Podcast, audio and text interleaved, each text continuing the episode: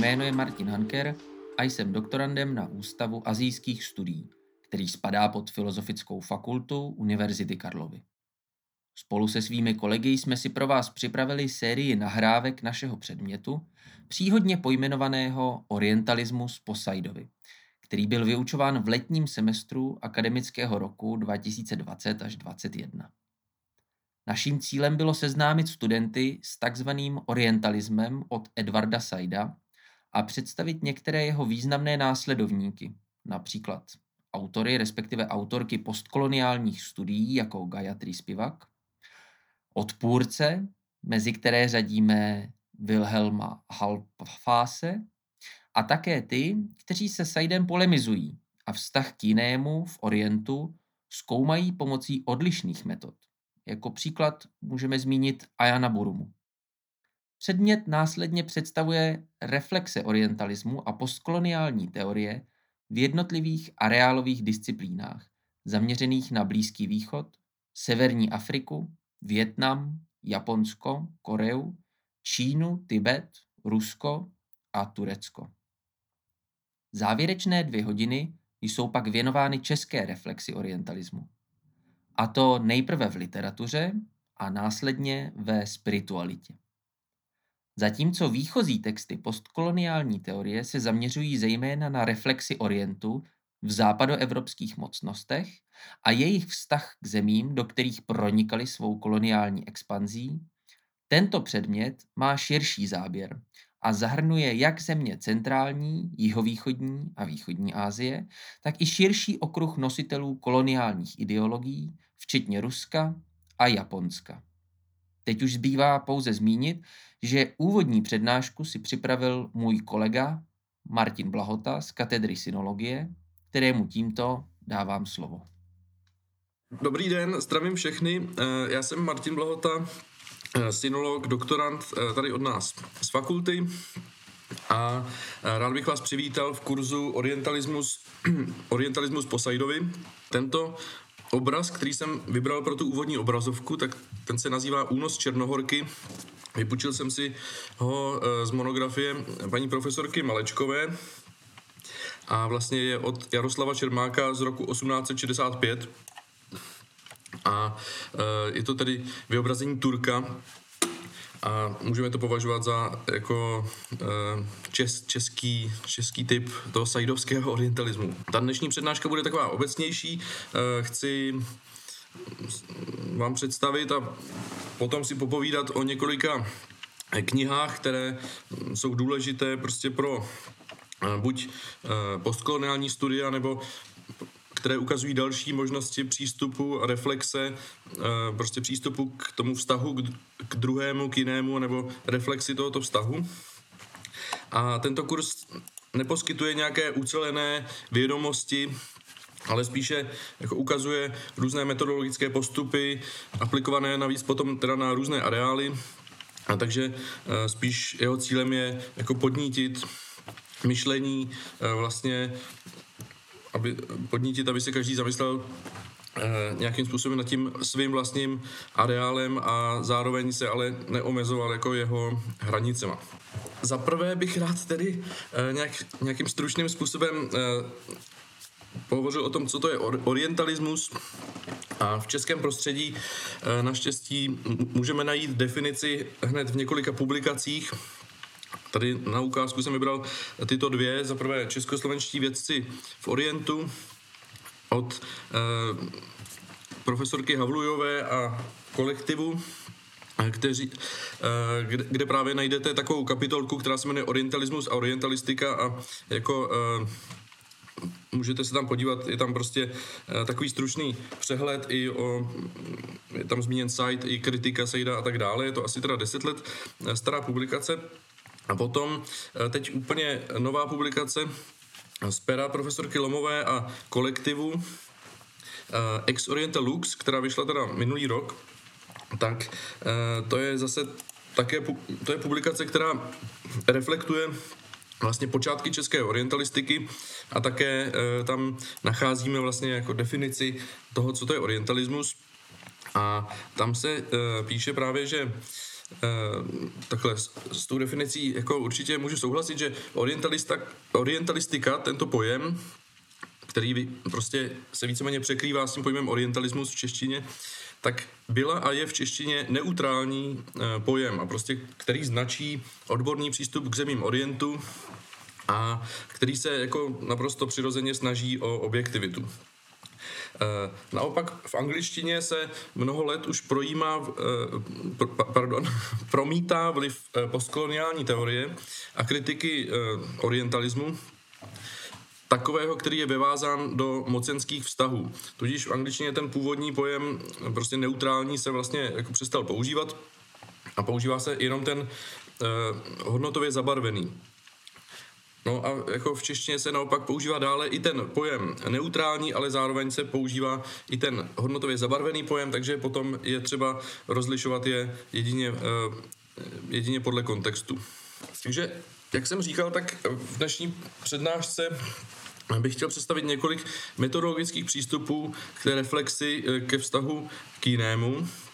A e, myslím si, že je dobré začít e, Francem Fanonem, který, e, kterým vlastně potom Edward Said se e, inspiroval do značné míry. E, Franz Fanon byl antilský psychiatr a myslitel, e, vychází ze Sartra a formuluje dvě roviny emancipace, a to sice uh, individuální a kolektivní. On napsal právě dvě uh, významné knihy, nebo napsal jich víc, ale nejznámější jsou eh, tyto dvě.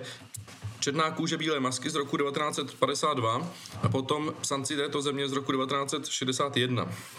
A můžeme stručně schrnout ten vývoj Fanona právě v tomto období tak, že v té první knize formuluje individuální Eh, individuální eman, emancipaci, eh, jakou revoltu prostě jedince proti společnosti, revoltu tedy eh, Černocha, který žije ve Francii, nebo přesněji řečeno Antilana, který, který žije ve Francii.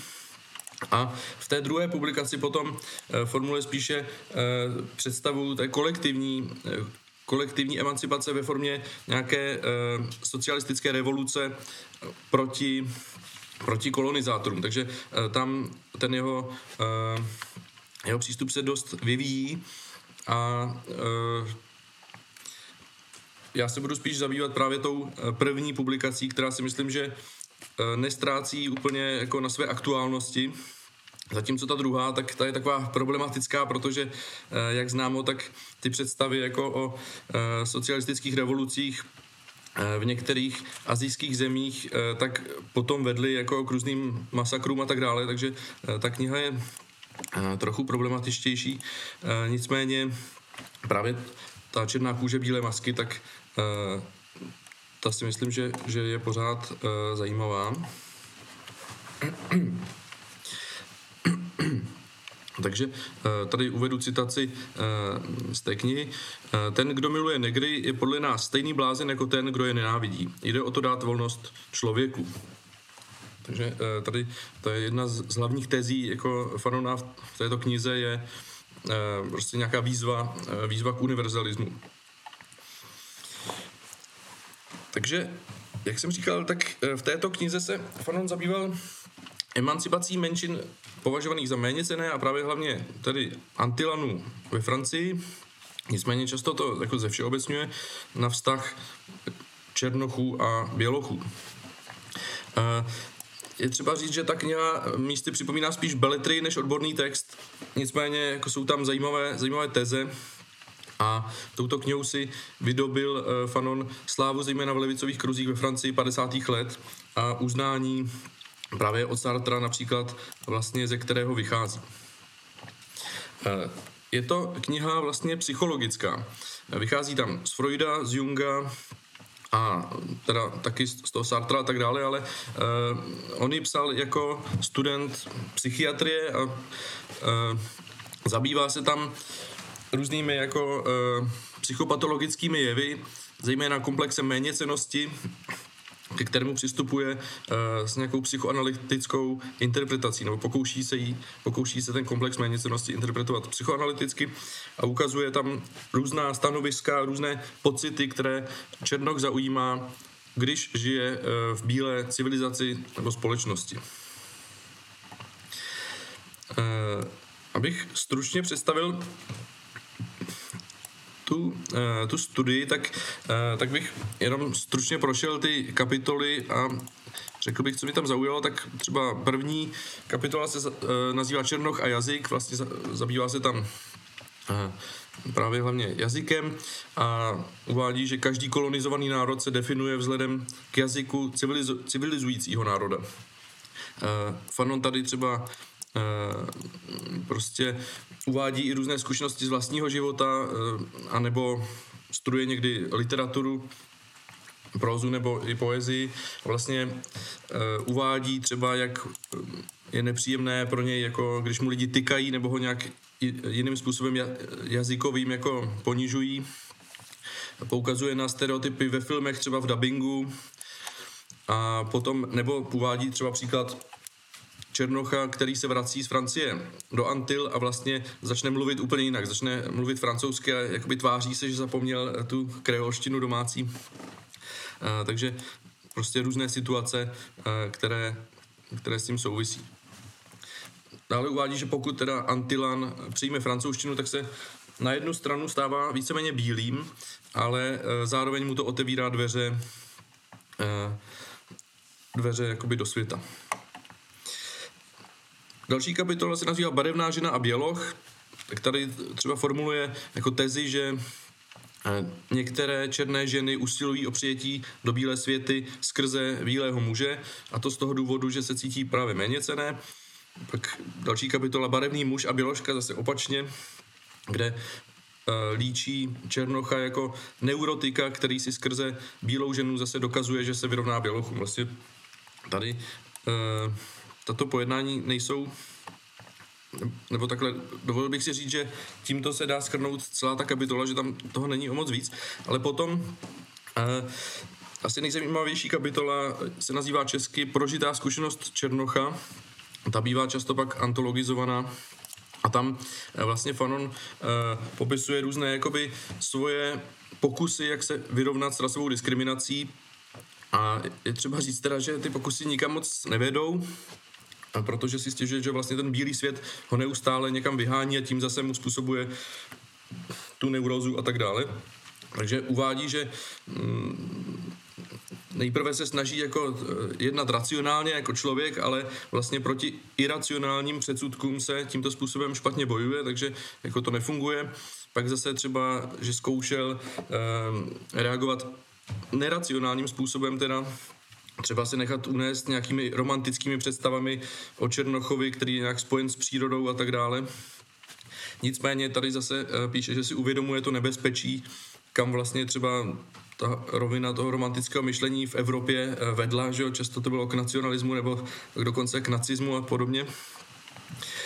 Eh, takže vlastně a nakonec dokonce je zklamaný i ze Sartra zase, že jakoby ten prosazuje příliš tu socialistickou revoluci a on eh, prostě jeho zajímá hlavně postavení jako Černocha, nehledí na to, k jaké patří třídě a tak dále. A, takže závěr, a teda jo, v samotném závěru té knihy prostě tam Fanon vyzývá jako k univerzalismu, uh, což není úplně což není úplně uh, nějaká nit, která by se jako jednotně táhla tou knihou, prostě jsou tam jsou tam i různá jako esencializující tvrzení, ale každopádně se tam dá najít, uh, jako, dají se tam najít různé zajímavé podněty uh, k zamyšlení. A právě teď bych chtěl uvést příklad, jakým způsobem se dá třeba ta jeho práce aplikovat na, nějaké, na nějakou úplně jinou oblast. Proto jsem si vybral tady uh, práci od Shishumei The Lure of the Modern, což je uh, studie americké synoložky vlastně mm, přibližně asi tak necelých 20 let stará. A vlastně ta studie ve své době, kdy byla publikovaná, tak byla velmi inovativní. Zabývá se moderní e, čínskou povídkou z Šanghaje z přelomu 20. a 30. let. A právě e, inovativní ta studie byla tím, že Shishumei právě aplikovala postkoloniální nějaké přístupy postkoloniální teorie na, na tu oblast Číny, kde to nebylo tak úplně běžné a vlastně pracuje tam s pojmem polokolonialismus a tak dále. A například právě vychází i, i z Fanona. A já bych tady chtěl uvést právě příklad jedné povídky, eh, kterou dokonce máme přeloženou do češtiny, tady v té antologii Tanec mezi hroby. A to je povídka od Schuna v biografu Paříž, kde teda uh, se líčí jako určitá kastrace muže, který je v tom, eh, který je v Šanghaji vlastně, kde se stýká jako z bělochy, s angličany, s francouzi, potom ještě teda jde do kina a tam zase jakoby kouká na ty hollywoodské filmy a jak si jsou tam ty nedostupné bílé ženy a tak dále a toho vede jako k určitým pocitům. A teď on sedí spolu se svojí přítelkyní nebo s nějakou ženou, s kterou má rande, tak sedí právě v kině a vlastně zmocní se jejího posmrkaného kapesníčku. A tady přečtu ukázku. Skvělé za, světla zasla. Film bude pokračovat. Skvělé načasování, můžu si ten kapesníček pořádně odsucat. Tady je to hodně slané, to bude její pot. Ale co je tohle? Že to tak podivně páchne a že je to tak štiplavé. Že to budou sliny a nudle z nosu. Ano, určitě. Je to ale lepkavé. Tak nádhernou chuť jsem ještě nikdy neokusil. Mám pocit, jako kdyby eh, mě jemně brnila špička jazyku. Zvláštní, mám pocit, jako bych ji objímal nahou. A právě eh, je to teda vlastně ta scéna líčí jako tu situaci, kdy ten muž použije ten kapesníček jako určitý fetiš a teď Právě tímto způsobem to Shishumei interpretuje pomocí jako té Fanonovy metody, kdy Fanon ukazuje tu neurózu, prostě nějakou kastraci muže v tom koloniálním prostředí, tak tady v tom polokoloniálním prostředí, a kdy tady on, jak si tu svoji kastraci, tu neschopnost eh, navázat kontakt například s běložkou, eh, tak si kompenzuje pak skrze eh, tento, tento fetiš. Takže to je jenom taková ukázka, jakým způsobem Fanon se nám může hodit a ta, jeho metoda třeba pro výzkum čínské nebo pro výzkum nebo pochopení prostě čínské nebo jiné azijské literatury. Takže, jak jsem říkal, tak Fanon právě ovlivnil Saida a Said, uh, Edward Said je pak považován tedy za uh, zakladatele postkoloniálních studií. Uh, byl to tedy literární vědec palestinského původu, uh, politický aktivista, vystudoval v britských a amerických školách na Blízkém východě a ve Spojených státech. A kromě Fanona byl ovlivněn Foucaultem a dalšími. A teď vlastně pro představení hlavní teze té knihy Orientalism, který, Orientalismus, který, kterou vydal v roce 1978, tak bych chtěl pustit tady krátké video. Said argues that the way the West, Europe and the US, looks at the countries and peoples of the Middle East is through a lens that distorts the actual reality of those places and those people. He calls this lens through which we view that part of the world Orientalism. a framework that we use to understand the unfamiliar and the strange, to make the peoples of the Middle East appear different and threatening. Professor Said's contribution to how we understand this general process of what we could call stereotyping has been immense. The aim of this program is to explore these issues through an interview with him. He starts by discussing the context within which he conceived Orientalism. Well, my interest in Orientalism began um, for for two reasons. One was an immediate thing, that is to say, the the Arab-Israeli War of 1973, which, which had been preceded by a lot of images and discussions in the media and the popular press, you know, about how the Arabs are cowardly and they don't know how to fight and they're, you know, always going to be beaten because they're not modern and then everybody was very surprised when the Egyptian army crossed the canal in early October of 1973 and demonstrated that, you know, like anybody else, they could fight. Uh, so that, that was one immediate impulse. And the second one, which is a, has a much longer history in my own life, was, was the constant um, sort of disparity I felt between what my experience of being an Arab was and the representations of that that one saw in art I mean, I'm, I'm, talking about very great artists, you know, like Delacroix and Ingres and Jérôme and people like that, novelists who wrote about the Orient, you know, like uh, Disraeli or Flaubert. And, you know, the fact that those representations of the Orient had very little to do with what I knew about my own background in life. So I decided to write the history of that. I když jako s, eh, s některými tezemi Saida určitě bych nesouhlasil, tak eh, v čem v čem mě, při, mě je jako nejbližší, tak mně se líbí to, že právě bere jako vážně krásnou literaturu, že prostě se zabývá jako literárními díly a, a považuje je za jako důležitý zdroj pro vlastně znalost jako dějin našeho, našeho myšlení a to si myslím, že je velmi důležité a často eh, ty jeho analýzy jsou velmi zajímavé. Takže eh, tato kniha Orientalismus teda z roku 1978 eh, tak způsobila takovou malou revoluci v humanitních vědách, zejména ve Spojených státech, která vedla například k přejmenování různých ústavů a tak dále, protože to slovo Orient vlastně a potom, co se zbudila taková velká vlna e, zájmu o ta posko, o postkoloniální studia, tak to slovo Orient začalo téměř být jako vulgární. E, nicméně v Evropě e, jako k, tomuhle nedošlo a vznikaly nové obory, jako právě například postkoloniální studia jako samostatný obor a podobně. Prostě vznikala spousta studií, které byly nějakým způsobem inspirované Saidem a někdy Někdy ho dováděli ty jeho teorie až jako do extrému. Eh, vlastně na to upozorňuje mimochodem i tady eh, profesor Barša eh, z politologie na Filozofické fakultě, který mm, napsal pojednání jak právě o orientalismu, tak i předtím o té Fanonově knize Černá kůže bílé masky. Takže Barša, který poměrně, nebo takhle, dá se říct, že trochu toho Saida idealizuje, eh, tak nicméně v tomto případě je vůči jeho mnohým následovníkům taky jako velmi kritický a píše, že to jsou eh, zkrátka špatní jako následovatele v mnoha případech.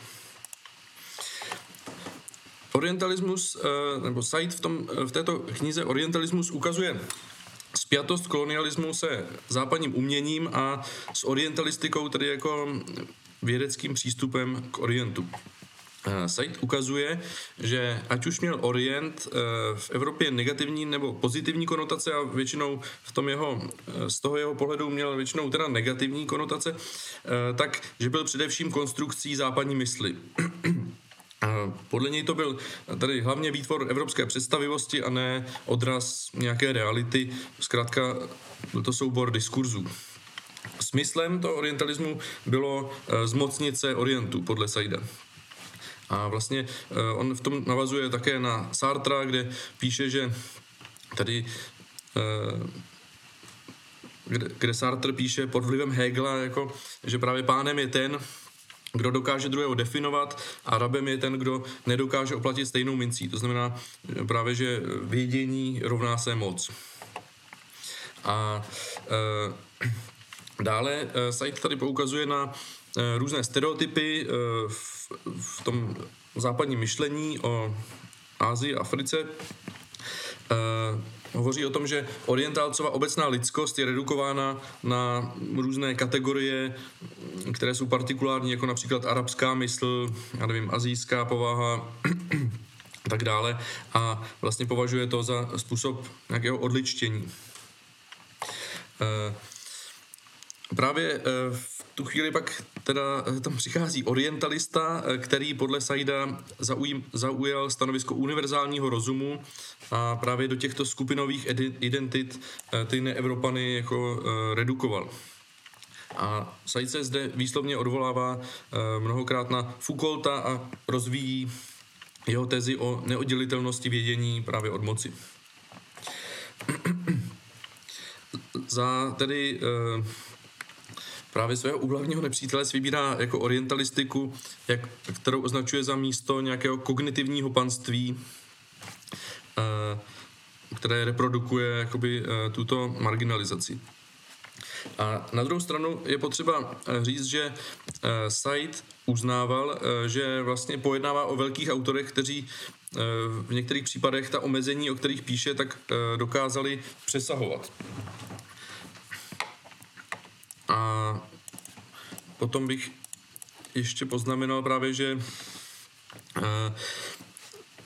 jak jsem se zmiňoval o těch jako následovnících Saidových, kteří jako to, třeba tu jeho teorii doháněli do extrému, tak potom vznikla i řada jakoby, studií, které prostě volí v podstatě v zásadě tu stejnou metodologii jako Said a aplikují třeba na nějaký jiný areál. Jako příklad bych uvedl Tanaka Japan's Orient, který právě asi v roce 93 napsal tuto studii, kde vlastně ukazuje, jak japonská říše jakoby z Číny činila svůj vlastní orient a víceméně ten jeho přístup je Saidovi velmi podobný.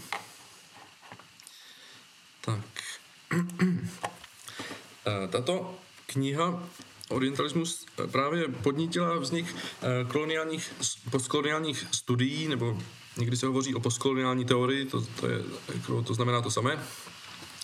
A vzbudila také vlnu kritiky a mezi Eh, takové eh, významné kritiky Saida patří například indolog Wilhelm Halbfass, a ten, eh, jak si píše o Saidově orientalismu, že ta kniha je esencialistická, že teda esencializuje zase ten západ, že je velmi nekonzistentní, to je připomínka mnoha kritiků, a e, vyčítá Saidovi, že vůbec neuznává jakoukoliv snahu jakoby někoho o porozumění jiné kultuře, že to je mu jako zcela, zcela cizí, eh, že by něco takového mohlo existovat.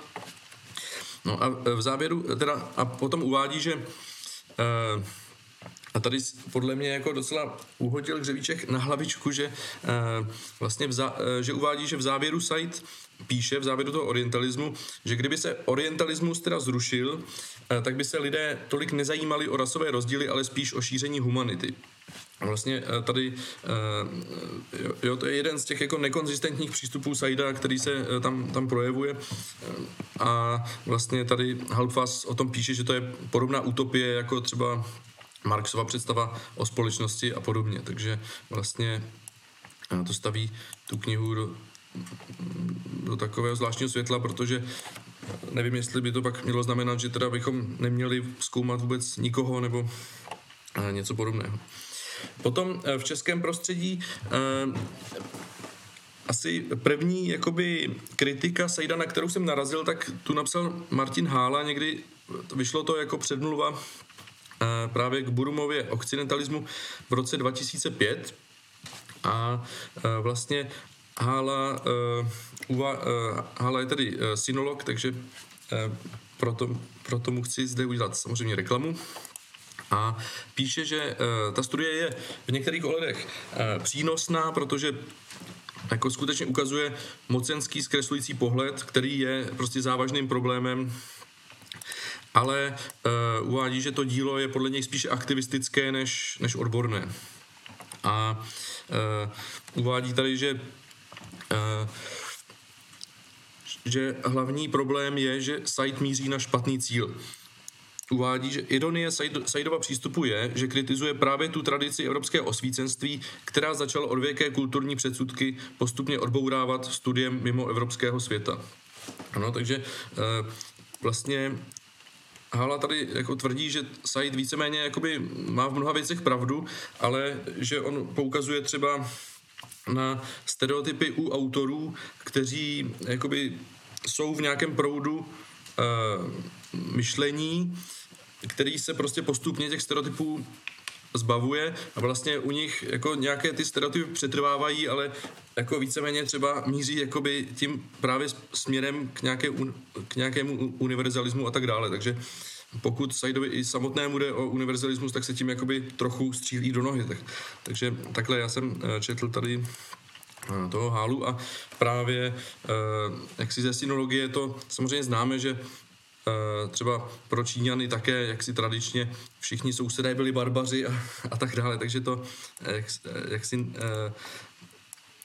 že byli severní barbaři, východní barbaři, jižní barbaři, západní barbaři, takže jakoby, eh, že předsudky nejsou nějaká věc, která by se výhradně týkala eh, evropské společnosti. Já bych tedy Saida chtěl představit konkrétně na jedné literární studii a vlastně to je právě jeho studie Kiplingova Kima, ale ještě než se k tomu uh, dostaneme, tak jsem chtěl tady přečíst tuto jako známou báseň, která bývá uh, předkládána jako důkaz, že uh, Kipling byl rasista. Tak, uh, což teda je jako očividně pravda. Břímě bělochů. To bělochů je břímě, své syny vyšlete, ať v cizích krajích slouží těm, jimž prý pán jste. Ať obraný jsou pancíř divochům divných ras, z nichž každý plaše zírá, půl děcko, půl děs. To bělochů je břímě, svou píchu nedat znát, mít nervy ze železa a třeba tisíckrát, vždy opakovat znovu, že spásu dá jen klid, zisk hledat pro jiného a za jiné se dřít. To bělochů je břímě, boj věčně podnikat, vyhlásit zápas moru a nasycovat hlad. A válkali se končí, v níž o věc míru jde, pohanů blud a tupost vše v ní več uvede. To bělochu je břímě, nekrálu doprovod, však všední eh, metařina a nevolníků v pot. Zde přístav, ne, nevkročíš tam, však dej zaň život svůj, zde silnice, ne sobě, jí krví, do, jí, jí krví dobuduj. To bělochu je břímě, to dávná jejich mzda od těch, jimž neseš dobro, jen zášť, jen úhona. A pokřik těch, jež zvolna uvádíš eh, k světlu dne, jsem zpátky v nevolnictví a k egyptské své tmě. To bělochu je břímě, v, v mdlobě se nesmíš znát, ní frází o svobodě svou mdlobu zastírat. Ať tak, ať onak jednáš, ten dusný chmurný lid, eh, tím vším chce jen tvým bohům a tobě, tvým bohům a tobě přitížit. To bělochuje břímě je navždy po dětství, je věta po předčasném a levném vítězství. E, teď nevděčné jdi dílo, vždyť si muž podniknout, k moudrosti zrej a předstup před sobě rovných soud. Takže eh, tady bývá poukazován, ta, ta básně teda z roku 1903, jestli se nepletu, bývá poukazováno, poukazováno na to, že tam je jasně patrné, že Kipling vychází z nějakých uh, teorií o rasové nadřazenosti bělochů nad uh, domorodci a uh, to, to se nedá uh, popírat.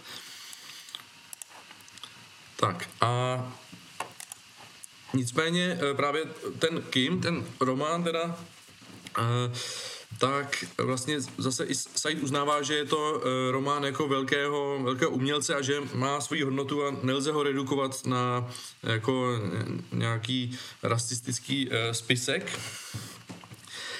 Nicméně tedy Said tady mm, předkládá jako poměrně detailní interpretaci toho díla a na tu bych se chtěl stručně podívat. Takže uh, Sain tady uvádí, že v tom románu je jasně ukázané, ukázané rozdělení na bílé a méně cené nebílé, jak bylo v Indii absolutní a to je zaznamenáno i, eh, teda i, v, i v tom Kimovi. Eh, tady nejsem si osobně úplně jistý, že bych souhlasil, že tam jsou všichni jako domorodci zobrazí jako nějak méně cení, ale uh, Said, to, Said to takhle uvádí. Dále zdůrazňuje, že tam je významný motiv nebo významný prvek dobrodružství. Uh, ten uh, vlastně Kim, který je tedy uh, bílý, aniž by to věděl, že tak uh, prostě má nějak tu dobrodružnost jako v krvi a pouští se do cest po Indii a tak dále a zapojuje se do, uh, i do uh, té takzvané velké hry britských spravodajských služeb proti zásahům Rusů na severních hranicích. A to jakoby hlavně proto, že mu to prostě připadá, že to je dobrodružné, že to je zábava. To podle Saida souvisí eh, jakoby s, s, s, tou, s nějakou atmosférou té doby, kdy třeba v Británii Eh, Baden-Paul zakládal skauta jako právě spolek nějakých hochů, kteří právě jako mají rádi dobrodružství, plní různé úkoly a, a tak dále. E, připomínka, která si myslím, že je eh, zcela platná Saidová k tomu Kimovi, je, že zobrazuje tu Indii černobíle, že ukazuje, že vlastně v Indii tam jaksi byl konflikt mezi místními a britskou zprávou, který vedl k různým povstáním a tak dále. Nicméně Kipling předkládá tu Indii jaksi bez konfliktu. A to se projevuje hlavně tím, že tam jako vystupují postavy domorodců, které jsou ve skrze loajální eh, té britské, eh, té britské zprávě. Eh, takže tam máme například postavu lojalistického vojáka, který právě se účastnil potlačování toho povstání a tak dále. To znamená, že Kipling nám ukazuje tady jenom jednu stranu toho konfliktu a druhou, indické nacionalisty, o jejichž existenci, jak si musel vědět, tak tu zamlčuje. A v románu podle Sejda není nikdo, kdo by problematizoval eh, britskou nadvládu, ani kdo by vyslovil námitky místních Indů. Eh, podle eh, Saida to je tak mimo jiné i proto, že Britové Indii prezentovali vlastně jako nějakou jako kolonii, kde nejsou nějaké velké, velké konflikty a tudíž eh, jak si se tím snažili budovat takzvaně permanentní nadvládu. A eh, podle Sejda právě ten román je součástí budování eh, této tradice. A zároveň, jak si ta absence nebezpečí, kdy tam ten Kim prostě putuje ze severu na jih a tak dále zcela, zcela neohroženě, tak je to podle Saida jako imperialistické poselství, že to, co člověk nemůže dosáhnout doma, nějaká svoboda, volnost eh, a tak dále, tak může dosáhnout v zahraničí.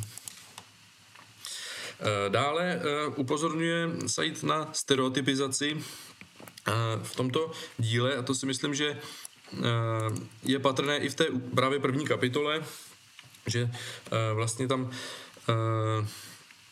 je vylíčena ta pověrčivost domorodců versus, versus Kimova racionalita a odvaha. Ještě je to tam zesíleno tím, že právě Kim jaksi byl vychován domorodci eh, a ani sám neví vlastně pořádně, že, že je běloch, ale jakoby v, v té jeho krvi se to, eh, se to nějak probouzí, jako ta racionalita a odvaha jakoby sama od sebe i bez té výchovy. A později tam jsou eh, v tom románu různé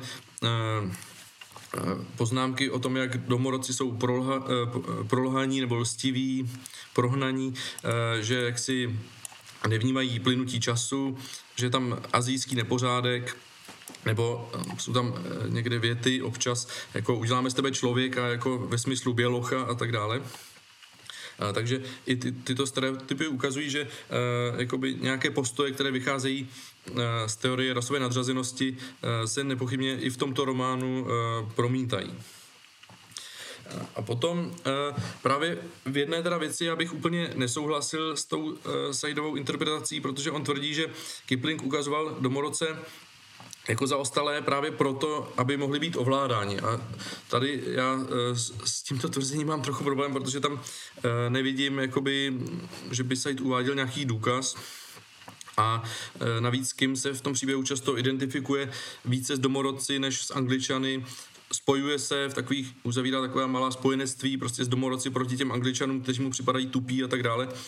Takže takhle jako černobíle bych ten román určitě, určitě neviděl a navíc jako uh, stereotypy uh, nemusí být vždycky prostě podle mého názoru jako uh, myšlený tak, že chceme někoho ovládat, ale prostě lidé uvažují ve stereotypech v řadě situací, kdy to je naprosto na místě. Uh, takže uh, v tomto, uh, v tomto ohledu se, uh, bych to viděl trochu jinak. Nicméně ta analýza uh, je udělaná pečlivě, jako zajímavým způsobem zahrnuje dobový kontext uh, britského myšlení a uh, myslím, že podobný přístup se může hodit i pro studium třeba vztahů prostě v Ázii například mě to třeba evokuje jako jednu povídku od Satoharu, Haru, japonského spisovatele, který jel na Tajvan a tam vlastně e, líčí tajvanské domorodce jaksi s láskou, ale na druhou stranu je vidí jako jasně podřadné bytosti a e, nějaká podobná analýza by se určitě na to dala použít a nepochybně už, už ji někdo i použil. A teď bych ještě představil knihu od Burumy a Margalita nazvanou Occidentalismus a e, to je uh, vlastně takový, takhle Buruma je tedy uh, holandsko-britský synolog a japanolog. A uh, s kolegou Margalitem sepsali takový jako středně dlouhý esej, uh, který podobně jako Saidův orientalismus to není úplně jako uh, nějaký čistý odborný text, ale je velmi originální a vlastně ukazuje dehumanizaci západu Japonci před druhou světovou válkou a také islámskými teroristy. Ta kniha byla napsána vlastně po 11. září jako reakce jakoby jak na ty teroristické útoky, tak na tu zase americkou reakci. Uh, Buruma tady ukaz, ukazuje, že uh, Aziaté uh, se prostě, nebo Aziaté, že uh, ty, které on nazývá nepřátelé západu, uh, takže se Eh, často prostě chtěli vracet eh, k nějaké zidealizované duchovní minulosti, ať už to byli právě Japonci třeba, eh, Japonci před druhou světovou válkou, nebo lidé v dalších částech světa, například on tam právě pak hovoří třeba o Němcích, o Rusech a tak dále. A Západ, Západ často představovali jako nějakou nelidskou strojovou společnost no, uh, Ameriku jako, jako vykořeněnou a kosmopolitní zemi, uh, kterou je teda třeba zničit. A vlastně takovým asi nejzajímavějším přístupem tady této, této publikace je v tom, že vlastně ukazuje, že tito lidé, kteří tedy nějakým způsobem esencializovali zase ten západ a dehum, dehumanizujícím způsobem, tak následovali evropské vzory, a to právě hlavně německé a ruské. Eh, zejména teda eh, vlastně, že vycházejí z německého idealismu a romantismu, eh, který se stavěl proti francouzskému osvícenství a potom vlastně ten eh, zase německý romantismus třeba ovlivnil hodně, ovlivnil jako myšlení hodně v Rusku a podporoval jakoby nějaké protievropské nebo protizápadní tendence třeba v ruském, v ruském myšlení. I když samozřejmě i v Německu, i v Rusku, i v Japonsku a tak dále vždy tyto přístupy měly své odpůrce, ale prostě často se staly dominantní. Takže eh, Buruma zde například hovoří o západním městě, eh, což je právě nějaká představa vycházející z evropského romantismu, eh, která ukazuje, že jako velkoměsta, jako Paříž a Londýn, tak jsou nějaký moloch kapitalistický, kde lidé žijí jako naprosto vykořeněným způsobem, navíc jsou ovládáni židi, ži, židy často. A e, vlastně e, jo, vychází to z toho romantismu, kdy němečtí romantici odmítali vůbec francouzskou kulturu a vnímali ta francouzská města jako podvodná, zatímco Německo považovali za zemi básníků a rolníků, zemi jako poetickou, duchovní a tak dále. E, dále tady pak také eh, srovnává vlastně jaksi tu mm, určitou nehrdinskost jako liberálního právě osvíceneckého západu, uh, vůči které vůči, vůči které se staví jaksi ti hrdinové uh,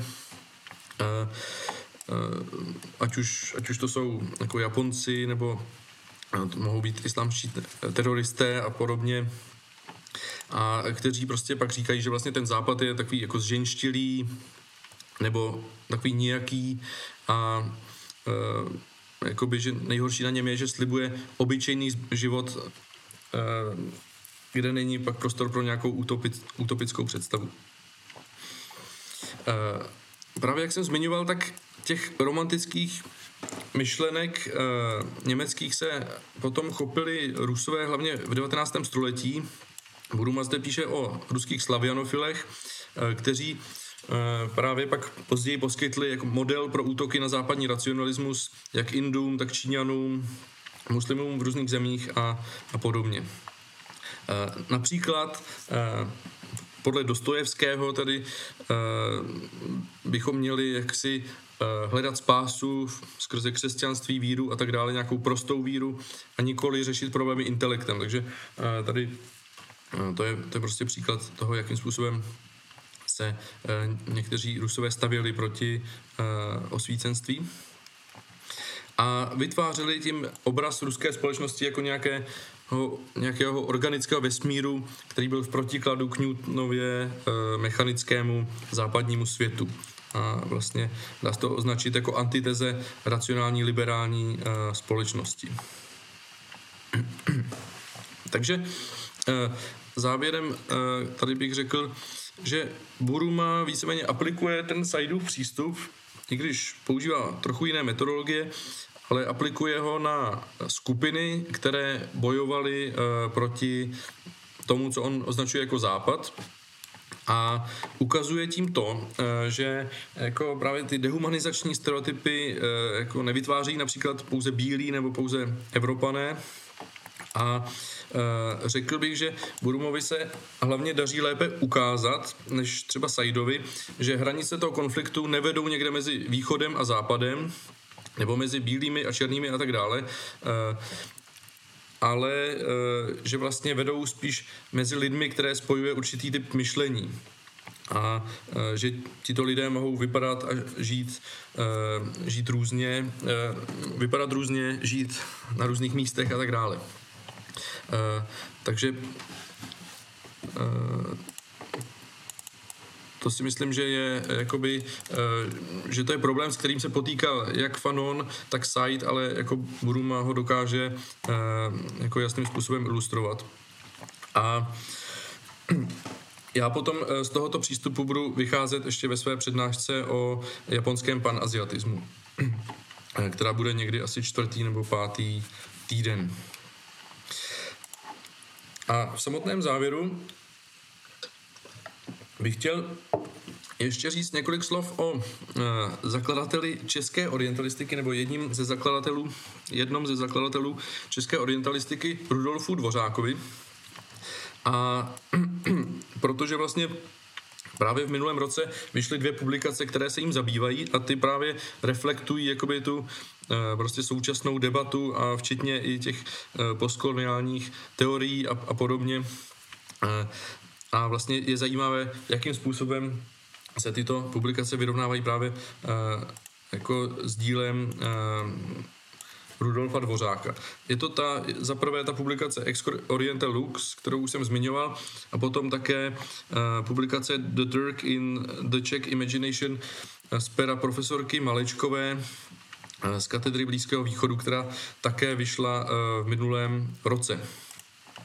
Takže vlastně o Dvořákovi, který tady učil, zakládal, vlastně začínal učit arabštinu, turečtinu a čínštinu a i další jazyky uh, na České univerzitě uh, Karlo Ferdinandovi, uh, na, pardon, České, ano, České univerzitě Karlo Ferdinandovy univerzity, tak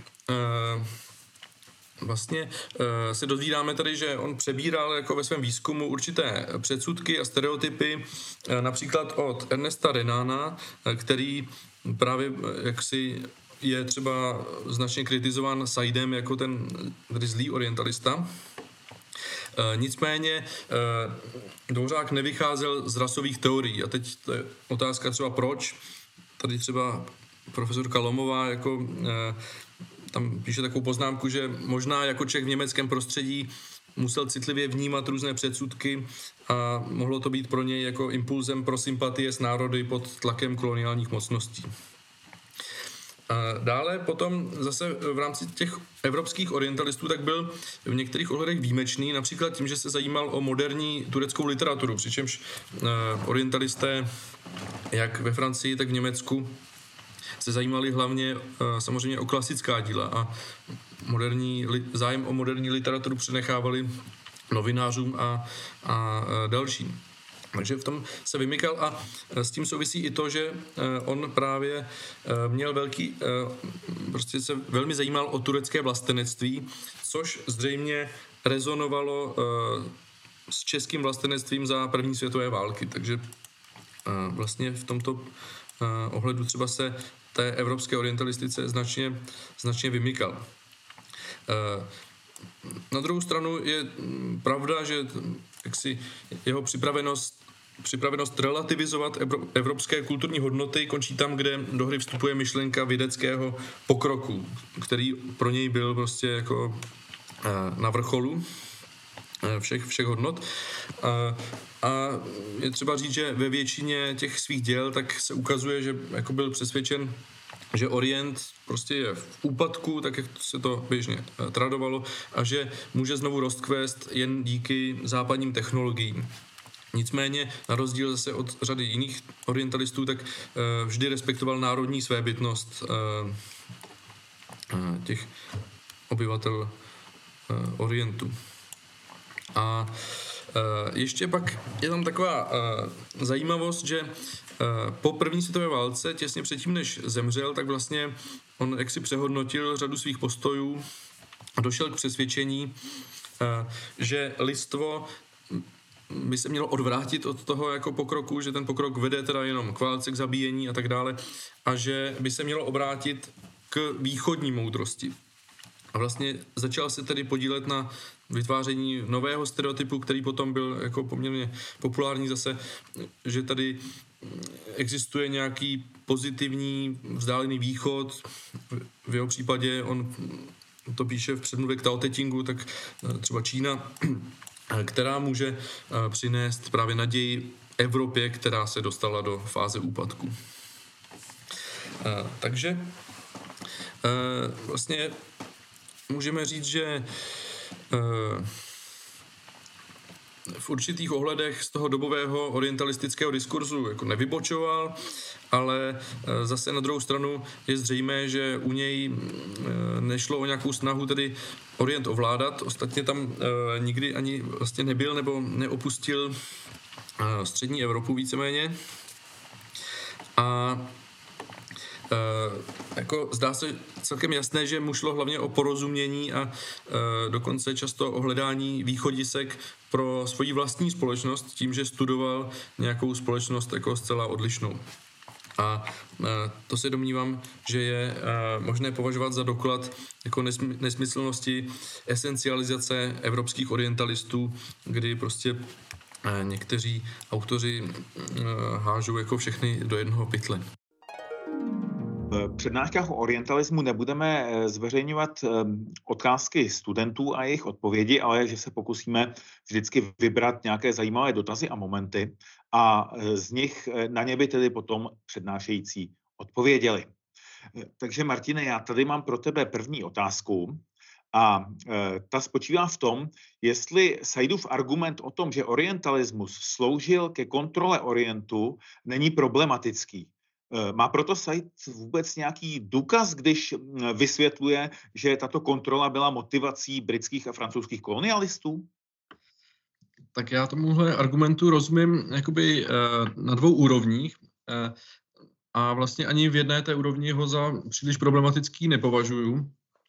Na té první úrovni bych řekl, že vlastně jde o to, že opravdu vědění je moc, to je pravda a asi o každém výzkumu eh, lze říct, že může být teoreticky zneužitý. A eh, určitě to platí i o některých raných orientalistických dílech, která mohla být koloniální mocí zneužita, aniž třeba o tom vůbec ten badatel musel něco vědět. Takže proti tomuto argumentu bych nic neměl, ale jako zároveň není nějakým způsobem příliš objevný. Ale zajímavější je spíš v té druhé rovině, Eh, kde vlastně ten Saidův argument eh, lze chápat tak, že vlastně říká, že orientalismus toho druhého odličťuje a eh, posiluje ten stereotyp toho druhého jako někoho zaostalého, což mohlo legitimizovat koloniální expanzi jako civilizační misi. A myslím si, že tato rovina Sejdova argumentu taky není příliš problematická a prostě, že k tomu docházelo. Nicméně problém vidím v tom, že Said a někteří jeho následovníci používali tuto argumentaci příliš obecně a vlastně vytvářeli tak samý stereotyp v některých případech, když například plošně odsuzovali orientalistické obory jako takové a, a podobně. Takováto generalizace je samozřejmě stejně nesmyslná jako generalizace o tom druhém v Saidově knize Orient, vlastně, kterou on kritizuje. Takže jinými slovy nahradili pro, uh, stereotyp orientálce stereotypem orientalisty do jisté míry. V některých případech uh, to tak si myslím bylo. Tak další otázka. Uh, jestli není ten Saidův argument vlastně takzvaný stromen nebo slaměný panák, když Said kritizuje vlastně v roce 1978 stav orientalismu, který už nebyl aktuální. A nebo to Said myslí tak, že aktuální byl a on, nebo respektive lidé jeho doby, nebo my jsme jeho dědicové? Tak uh, já si myslím, že Saidovi se dá jistě vyčíst, že pojem orientalismus vytyčuje velmi vágně a ukazuje ho uh, na jedné straně na klasických akademických a uměleckých dílech 19. století a zároveň se zabývá třeba americkou uh, poválečnou politikou ve střední Americe nebo na Blízkém východě, obrazo, zobrazováním muslimů v médiích a podobně, takže vlastně míchá uh, spoustu věcí dohromady. Uh, nicméně uh, myslím, že ve společnosti v té době nepochybně řada předsudků jako přetrvávala a ostatně i třeba v naší společnosti samozřejmě přetrvává dodnes, takže si nemyslím, že v tom by ta jeho kritika šla nějak mimo. A tady bych zmínil, nebo tady bych zmínil, že vlastně profesor Barša, o kterém jsme hovořili, tak Eh, právě eh, v Orientálcově spouře vlastně ukazuje, že ta eh, saidovská jako kritika orientalismu lze aplikovat také třeba na diskriminaci Romů v české společnosti. A co se výzkumu týče, tak vlastně zde je také možné říct, že i v 70. letech přetrvávala řada předsudků, které lze chápat jako orientalistické, a vlastně uh, i ve výzkumu nepochybně přetrvávají některé dodnes. Uh, nemusí, nemusí jít o nějaký okatý orientalismus, jako uh, třeba v tom 19. století, v tom teda orientalismus v tom sajdovském slova smyslu, ale může jít například o to, že západní badatelé přeceňují vliv západu na, na formování východní Asie, na což třeba v 80. letech upozornil synolog Cohen v knize Discovering History in China, a nebo eh, další příklad, třeba často eh, bývá upozorňováno na to, že západní badatelé eh, považují modernitu jako přirozeně dobrou.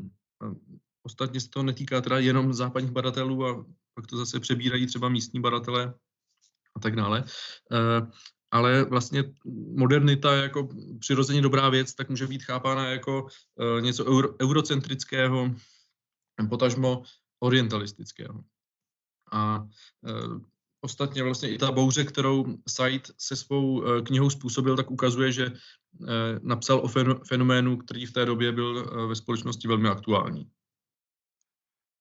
Takže kdybych to schrnul, tak eh, je to, eh, je to, jak si potřebujeme trochu takové té provincializace Evropy, o které mluví Dipesh Chakrabarty. Nepochybně. Kromě toho od studentů eh, padla otázka nebo prozba, jestli bys ještě jednou mohl vysvětlit, případně rozvést ten argument o orientalismu a univerzalismu, který uváděl doktor Hála. Ano, tak Hala vlastně oceňuje Saidův přístup v aplikaci Foucaultova diskursu na literární vědu a intelektuální dějiny, co se eh, v souvislosti jako s, eh, s výzkumem Orientu. Eh, zdůrazňuje, že podle Burumy se první z kulturních válek mezi Západem a Východem odehrála mezi Francií a Německem. Píše, že odpor pokořeně, pokoře, pokořeného německého živlu francouzskou expanzí našel výraz ve vypjatém romantismu. A právě proti osvícenství stavili romantici instinkt, proti individualismu národ, proti vládě zákona charismatického vůdce. Poprvé tak formulovali řadu occidentalistických kliše, eh, jak píše Buruma. Eh, tudíž eh, francouzské osvícenství bagatelizovali jako mechanický racionalismus, sekularismus jako vykořeněnost, kapitalismus jako chamtivost. V tomto ohledu vychází jak Hála, tak Buruma z díla badatele intelektuálních dějin Izaja Berlina. A Buruma právě v occidentalismu ukazuje, že toto myšlení pak zase přebírali i mimo evropští myslitelé, například v Japonsku. A v čem Hála Saida kritizuje? On uvádí, že ironie Saidova přístupu je v tom, že, že kritizuje právě tu tradici evropského osvícenství, která začala odvěké kulturní předsudky postupně odbourávat, a to právě studiem mimo evropského světa. Některá kliše u některých orientalistů samozřejmě přetrvávala, ale to je podléhali pochopitelné a je to součást nějakého procesu, v rámci kterého naopak ta kliše jaksi ubývala. A podle mého názoru to Hala vlastně myslel poměrně jednoduše, a to tak, že prostě v boji proti předsudkům nejlépe funguje poznání. A právě orientalisté byli ti, kdo v Evropě začal, začali brát mimo evropské kultury vážně. Eh, jako příklad bych uvedl Indii, kde na začátku Britové považovali indickou literaturu za odpad, eh, což bylo do značné míry způsobeno i jejich neznalostí té literatury. A naopak orientalisté postupně přispívali k většímu porozumění e, kultuře, díky tomu i Evropané dokáz, dokázali více ocenit. A i když tedy eh, částečně mohli stereotypy přebírat, e, tak se sami podílel, podíleli hlavně na jejich boření a ne upevňování. A upevňovány by e, podle mě naopak byly, pokud by se nikdo o žádné poznání nesnažil. Takže se eh, v tom možná eh, posouváme od otázky geografické polarizace k jakési otázce eh, konfliktu identit, kde ten zájem o tu jinou identitu může být jak nástrojem moci, tak nástrojem pochopení. Do jaké míry je ona dualita Occident versus Orient geografická a do jaké spíš kontextuální? tak problematičnost vedení geografické hranice vlastně mezi východem a západem už jsem naznačil, eh, když jsem hovořil o Burumovi. Ten upozorňuje, že právě Aziaté si často vypůjčovali například protiosvícenské, ale i jiné myšlenky od Evropanů. A v tom eh, vlastně protiosvícenském myšlení, tak vlastně ta hranice mezi Orientem a Occidentem pak může vést i eh, uprostřed Evropy, v tomto případě mezi Francií a Německem. A e, ostatně myšlenky neznají hranice, takže když se bavíme o intelektuálních dějinách, tak je zřejmé, že dělit svět na východ a západ je nesmysl a takové dělení může vést spíše k vytváření nějakých nesmyslných bariér. E, tato dualita mezi východem a západem je tedy velmi složitá a já bych uvedl jenom takový ještě jako, mm, specifický pří, příklad.